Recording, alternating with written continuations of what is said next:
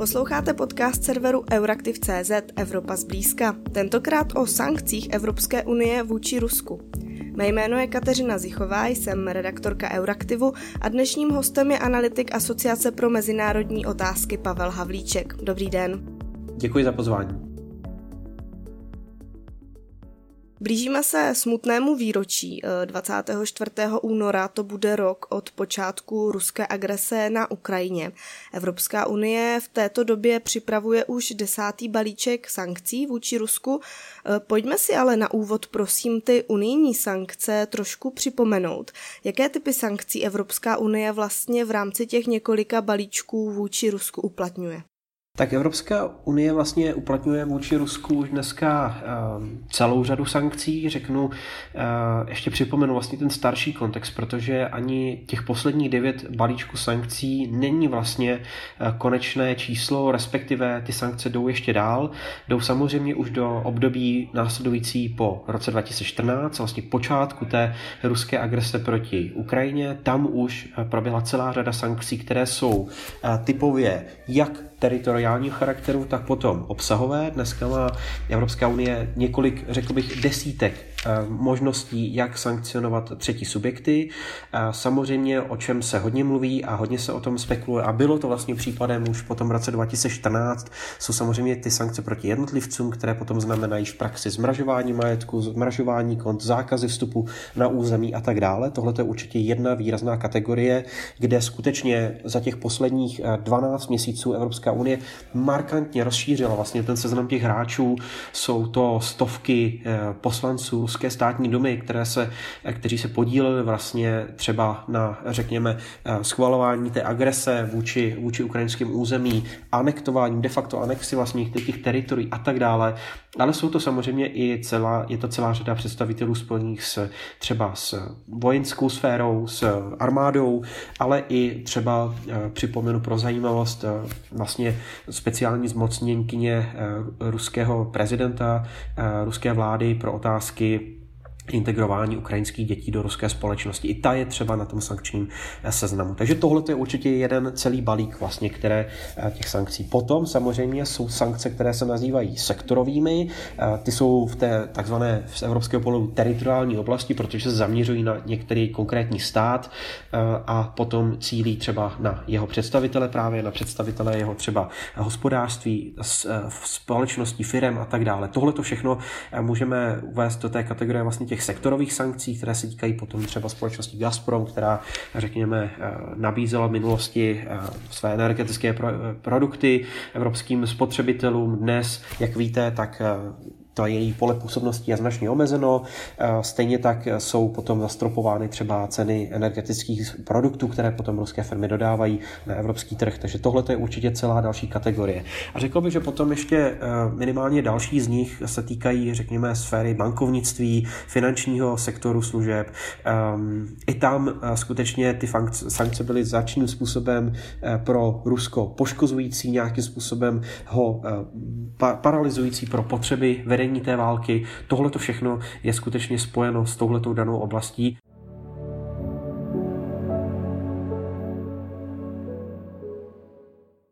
Možná ještě jednu věc připomenu, a to je eh, takzvaná, eh, to jsou takzvané sankce, které se zabývají, eh, řekněme, tím zbožím dvojího užití, což jsou specifické produkty, které potom ruská armáda, Ruská federace může využívat pro potřeby vedení té války. To je zase věc, která není úplně nová, ale v čem je nová je samozřejmě ten, ten rozměr vlastně těch, těch produktů, které vlastně na ten sankční seznam jsou zarazeny. Takže tohle to jsou sankce, které cílí, řekněme, ruským směrem a to už ať v té sektorální oblasti, tak potom individuální.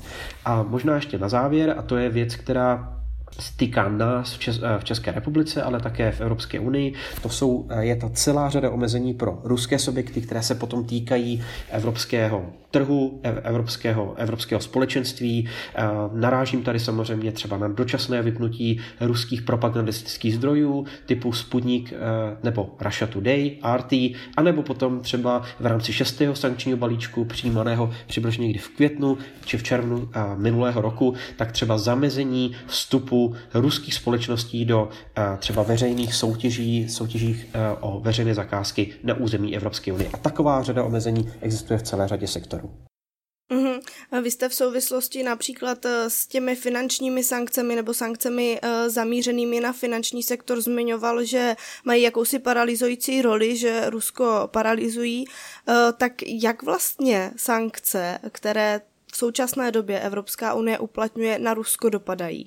Dopadají na něj poměrně zásadním způsobem. Já jenom připomenu vlastně ten samotný začátek vlastně té nové fáze ruské agrese proti Ukrajině a ty obrovské přesuny, které a turbulence, kterou jsme viděli uvnitř uh, ruské ekonomiky, ta byla mimo jiné způsobená dvěma poměrně radikálními uh, sankcemi, typy sankcí, které byly namířeny směrem uh, proti ruskému bankovnictví. Ta první, která je obrovským problémem pro ruskou ekonomiku dodnes, tak je, že uh, evropští partneři, ale také Spojené státy zmrazili až 300 miliard eh, v eurech či dolarech, které měla ruská eh, centrální banka uloženy u západních společností, v jednotlivých západních bankách, prostřednictvím té, řekněme, výměny eh, zahraničních valut. Tohle to je skutečně obrovský šok a bezprecedentní krok, který, ke kterému vlastně západní společenství přistoupilo v rámci paralýzy vlastně ruské ekonomiky pro potřeby vedení té války, to je jedna otázka. A potom, jestli si vzpomenou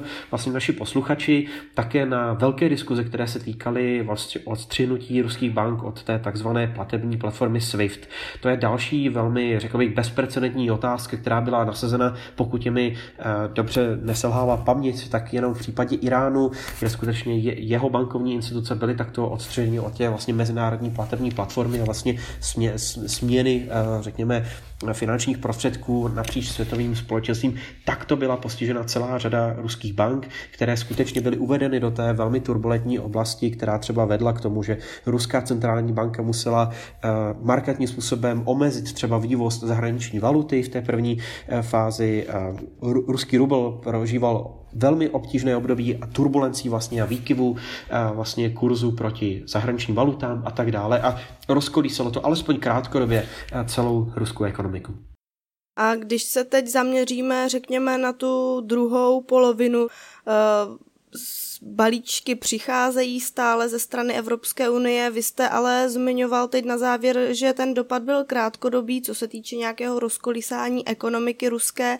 Tak jak je to vlastně nyní? Pociťuje Rusko stále i potom, řekněme, ustálení eh, ty dopady? Já si myslím, že eh, pociťuje, samozřejmě už to nejsou ty velké markantní dopady, které jsme viděli v té první fázi, o které já jsem tady mluvil, ale ty dopady bych eh, pojmenoval, že skutečně mají vliv na mnoha úrovních. Není to jenom skutečně to, co byla Ruská centrální banka potom eh, v tom dalším horizontu schopná kompenzovat určitou stabilizací, omezováním třeba vývozu valut a tak dále, které se potom liberizovaly až později, když ta situace se ustálila.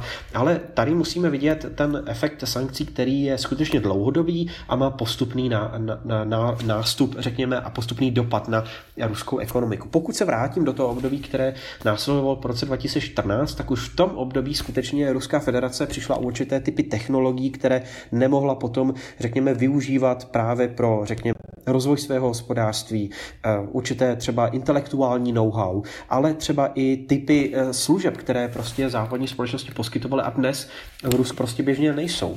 Tenhle ten efekt se marketním způsobem znásobil od začátku vlastně té nové fáze ruské války po 24. únoru minulého roku a teď dopadá na celé sektory, řekněme, uh, ruské ekonomiky. Pokud se podíváme například na automobilový průmysl nebo letecký průmysl, tak ty jsou dneska paralizovány do té míry, že skutečně Ruská federace není schopná vyrábět prakticky nic respektive v kusech, které jsou srovnatelné s jednotkami, případně nízkými desítkami. Takže eh, skutečně ten, ta úroveň toho dopadu v určitých sektorech je naprosto radikální a eh, byla schopná znemožnit a znehybnit, řekněme, celé sektory ruské ekonomiky, protože ty byly natolik provázány s tím západním civilizačním okruhem, eh, s obchodními řetězci, dodávkami součástek a tak dále. A v těchto sektorech skutečně Ruská federace pocítila obrovské problémy.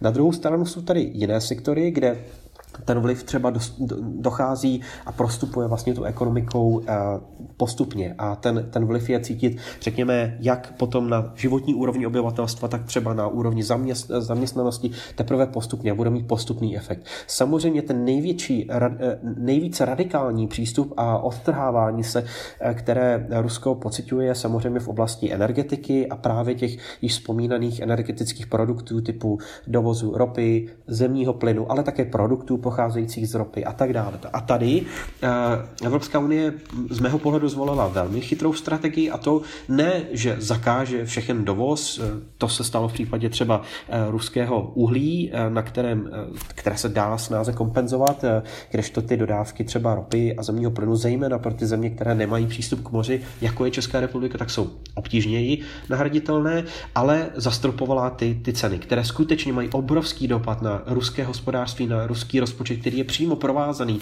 vlastně s cenami ropy na, na světových trzích a také vývozu, řekněme, barelu ruské ropy. Tohle to je skutečně obrovský efekt, který bude mít zase postupný eh, nástup, řekněme, z hlediska těch dopadů, ale eh, bude katastrofální v, tom, v té další eh, perspektivě, v tom dalším horizontu pro ruské, ruské hospodářství. To samozřejmě tu situaci se snaží řešit, řeší, řeší obcházením, řeší jim hledáním alternativních třeba trhů v podobě Číny, Indie, ale i ty tyto země, tyto velmoci využívají vlastně toho zastropování cen, které, ke kterému se Evropská unie připojila, protože to, byla, to bylo opatření, které bylo přijímáno na úrovni G, G7, ale Evropská unie k němu přistoupila a nějakým způsobem skutečně využívají toho a Rusko tohle to všechno tlačí do obrovské finanční a ekonomické tíže, které skutečně bude mít obrovský problém se potom z ní zpamatovat.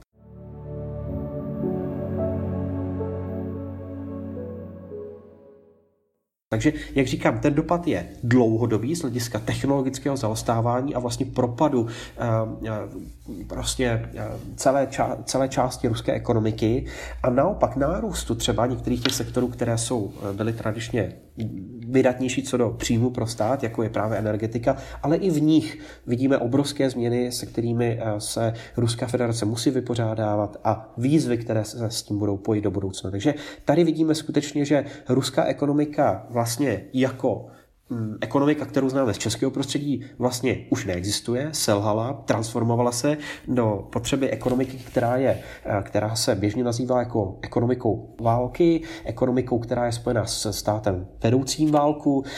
Um, takže tady skutečně vidíme, že určité principy uvnitř té ekonomiky se proměňují velmi zásadním způsobem a ty dopady jsou cítit na celé řadě oblastí, ale ta poslední, která, které se samozřejmě ruský režim bojí nejvíc, a to, se, to je dopad na obyvatelstvo, tak se snaží postupně a některými politikami dovnitř toho státu vlastně Kreml, ruská vláda tlumit tak, aby ten dopad nebyl tak silný a byl spíše postupný třeba z hlediska omezování zaměstnanosti v Ruské federaci, která formálně a podle těch statistik, které zveřejňuje které jsou velmi zásadním způsobem manipulovány ze strany ruské, ruských úřadů a třeba statistického úřadu, ale například tam dochází k velmi markantnímu přechodu na částoč, takzvané částečné úvazky, které v zásadě znamenují uh, typy uh, prostě neplaceného volna a tak dále.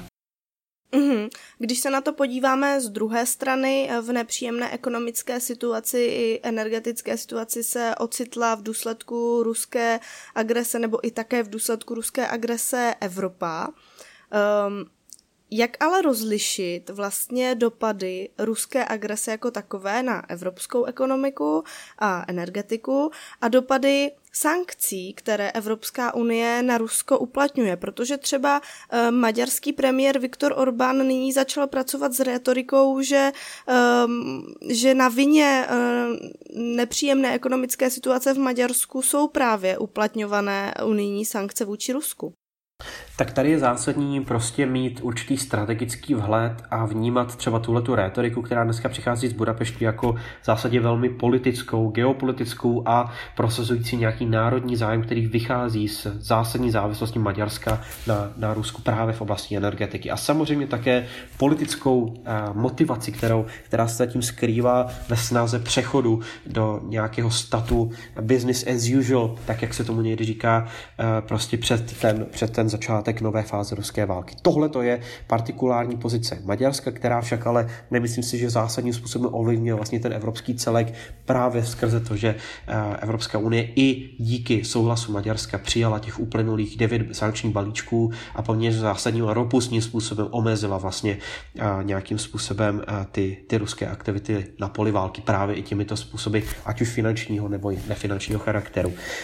Co se však týče té otázky dopadu na evropské ekonomiky, tak tady samozřejmě musíme vidět, že v první řadě je to skutečně velmi turbulentní dopad té samotné války. Pokud se podíváme na to, jakým způsobem jsou ekonomiky evropských zemí zasaženy, například inflací a nárůstem vlastně cenové hladiny, tak je to právě s ohledem na dopad války, kde, který tak markantně žene eh, z hůru skutečně ty, ty, eh, ty úrokové sazby, ale také s tím spojenou inflaci v jednotlivých ekonomikách. Takže tady skutečně to musíme vnímat jako ten faktor, který je primární a který ovlivňuje vlastně celou řadu oblastí. Pokud se podíváme na ceny třeba eh, potravin, které jsou také ovlivněny samozřejmě tím, že Ukrajina jako obilnice Evropy vyvážela v minulosti obrovské množství třeba obilních produktů nejen do Evropy, ale také do celého světa, tak tohle je samozřejmě spirála věcí, které spolu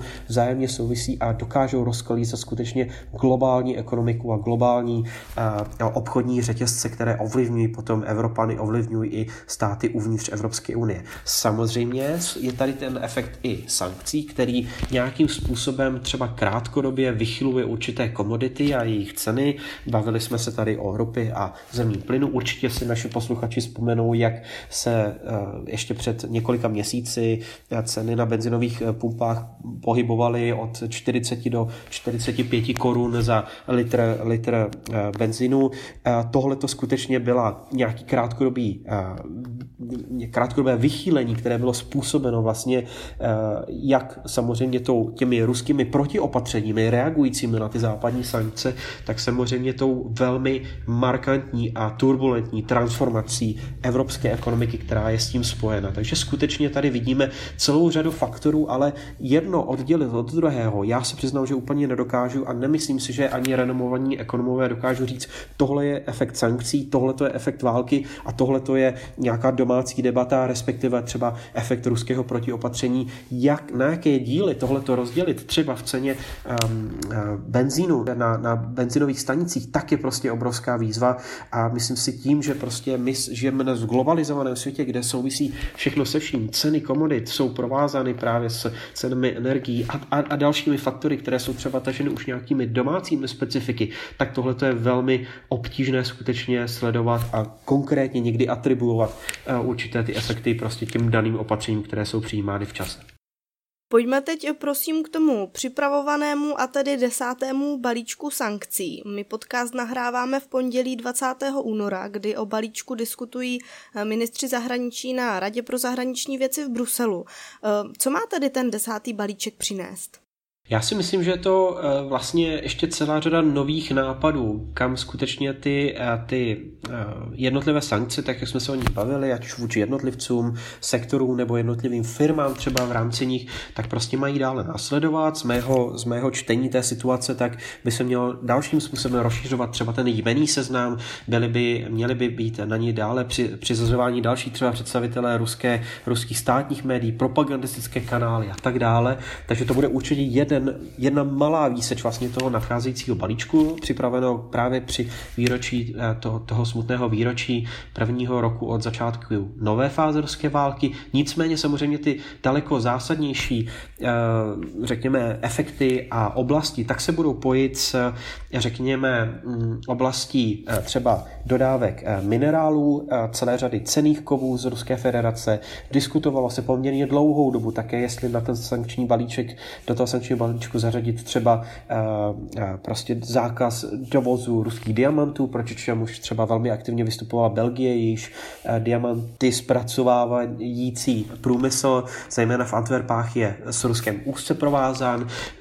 Diskutovalo se samozřejmě také o, o finančním sektoru a uvalení některých dalších sankcí v finanční a bankovní oblasti, ale také vůči některým partikulárním společnostem, které třeba využívají stále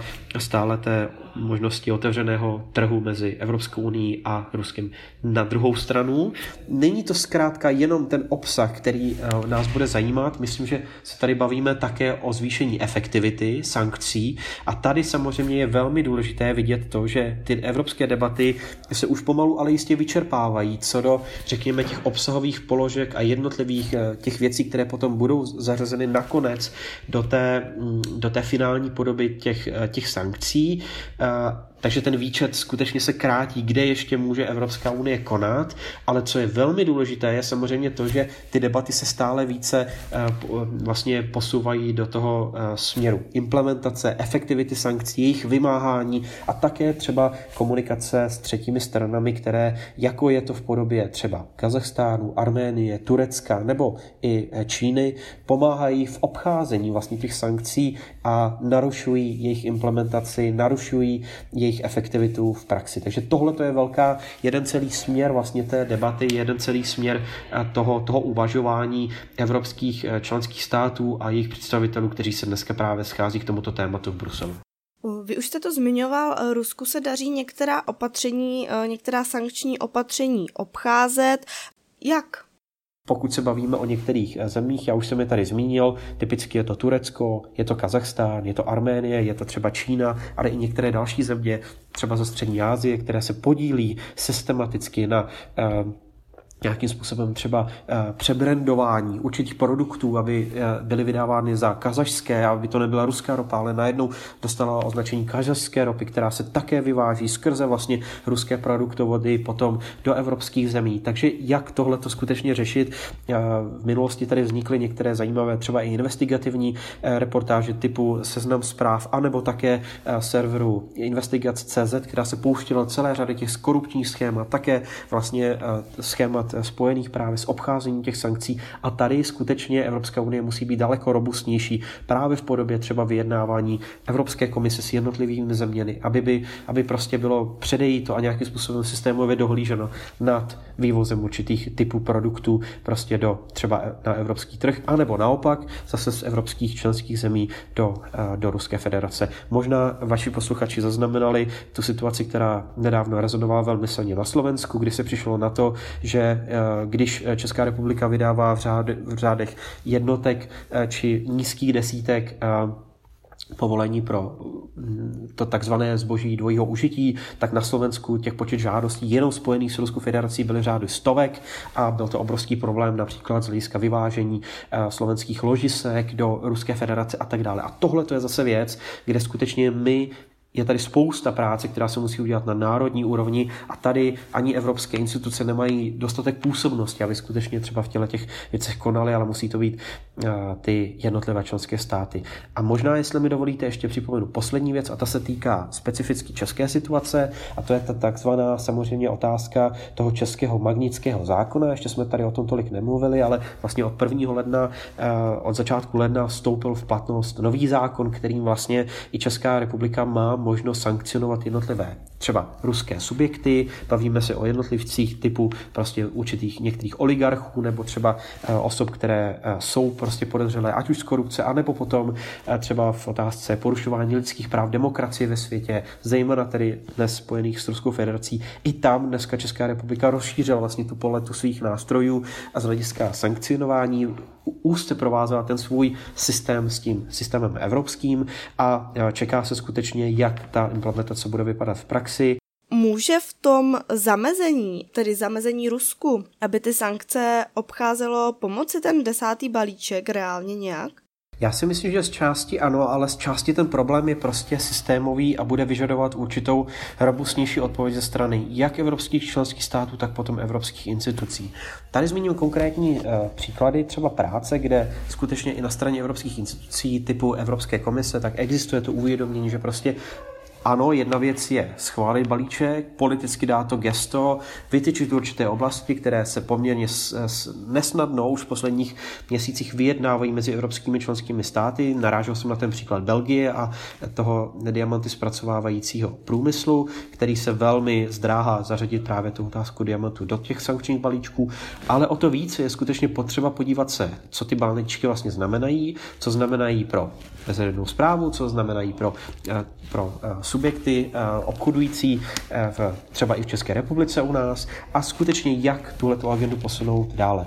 A co se stalo tak v plných týdnech a měsících je, že Evropská unie si zvolila z nového speciálního zmocněnce pro implementaci sankcí Davida O'Sullivana, který funguje v rámci Evropské diplomatické služby, pokud mám správné informace a také se vlastně jde institucionálně po té úrovni skutečně utužování Eh, vlastně těch, těch, těch sankčních pravidel z hlediska jejich dodržování. Eh, Rusko bylo například v poslední době eh, zařazeno na seznam států vlastně daňových rájů.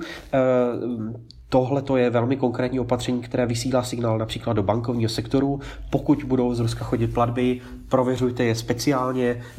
Tohle to je určitě iniciativa, kterou Evropská unie vede v rámci světové komunity dlouhodobě, nicméně zařazení Ruska do těchto států, do skupiny těchto států je velmi signifikantní právě z hlediska vymáhání určitých opatření, právě třeba v oblasti finančnictví, bankovních operací a tak dále. Takže skutečně vlastně i tady tím směrem jde, jde to evropské uvažování. Dále, podle mých informací se vlastně tady eh, se diskutuje čile o tom, že má vzniknout do budoucna i Evropská agentura na vymáhání vlastně uh, opatření spojených s eh, praním špinavých peněz a má vzniknout k tomu speciálně vytvořená agentura, která bude ještě nějakou dobu v tom procesu vytváření se. Na druhou stranu to dobře ilustruje, že skutečně Evropané se snaží nějakým způsobem kopírovat tu velmi efektivní eh, strukturu a implementaci a řekněme nějakým způsobem i uvádění do praxe sankcí, jako mají například Spojené státy, které k tomu mají speciálně vytvořené federální orgány, které se potom nějakým eh, tímhletím cíleným,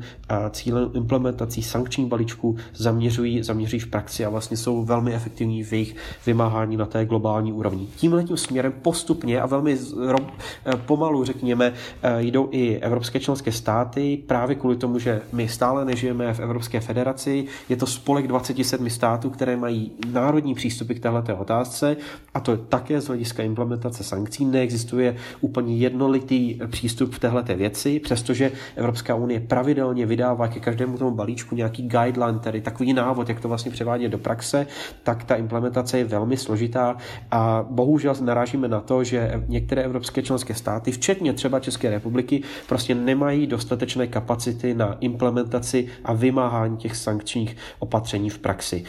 Tady skutečně e, vidím obrovský prostor pro zlepšení a to jak na té úrovni evropských členských států, tak potom evropských institucí, abychom měli daleko jednolitější a nějakým způsobem robustnější přístup k téhleté otázce a řekl bych také, abychom skutečně vlastně dokázali ty politické balíčky, ty deklaratorní mnohdy opatření, prostě my nebudeme přijímat Evro- eh, ruské uhlí, my nebudeme eh, přijímat to či ono do našeho jednotného trhu, tak abychom to skutečně implementovali v praxi. Tady je stále obrovský prostor pro, pro zlepšení.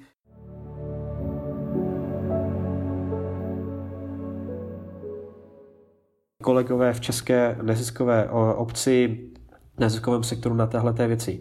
Aktivně pracují, například eh, s koalicí sil v rámci Odolné Česko eh, byl vytvořen takový manuál pro českou státní zprávu a také pro eh, představitele samozpráv, například aby hlavní město Praha rozumělo, co to znamená skutečně, když se vypíše veřejnou zakázku a do ní se přihlásí subjekt, který má třeba určitý podíl z Ruskem třeba sankcionované osoby, jako to bylo v případě třeba pana, pana Děripasky, který ve společnosti Štrabak, která se podílí na výstavbě eh, linie metra D. Skutečně, co to znamená v praxi, jestli to znamená konec pro tu zakázku, jestli to znamená konec pro účast Strabaku, nebo třeba jenom zákaz třeba vyplácený podílů pro tuhle tu rakouskou společnost, ale s ruským spoluvlastníkem, co to tedy znamená v praxi? A samozřejmě jedna velká celá otázka, která tady je na stole, je samozřejmě, jak řešit tenhle ten obrovský propojený a vlastně komplikovaný systém toho, že do České republiky mnohdy chce investovat do určitých třeba i klíčových sektorů společnost vlastně na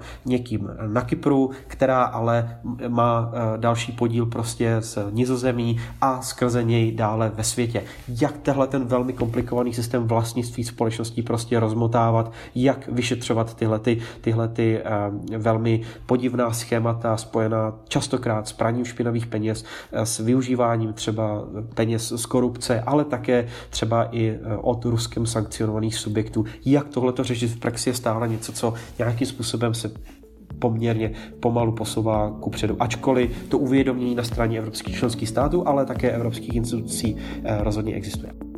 Dnešním hostem byl analytik Asociace pro mezinárodní otázky Pavel Havlíček. Děkuji, že jste přijal pozvání do podcastu Evropa zblízka. Já vám také děkuji a přeji hezký den. Z redakce se s vámi loučí Kateřina Zichová. Děkujeme, že nás posloucháte.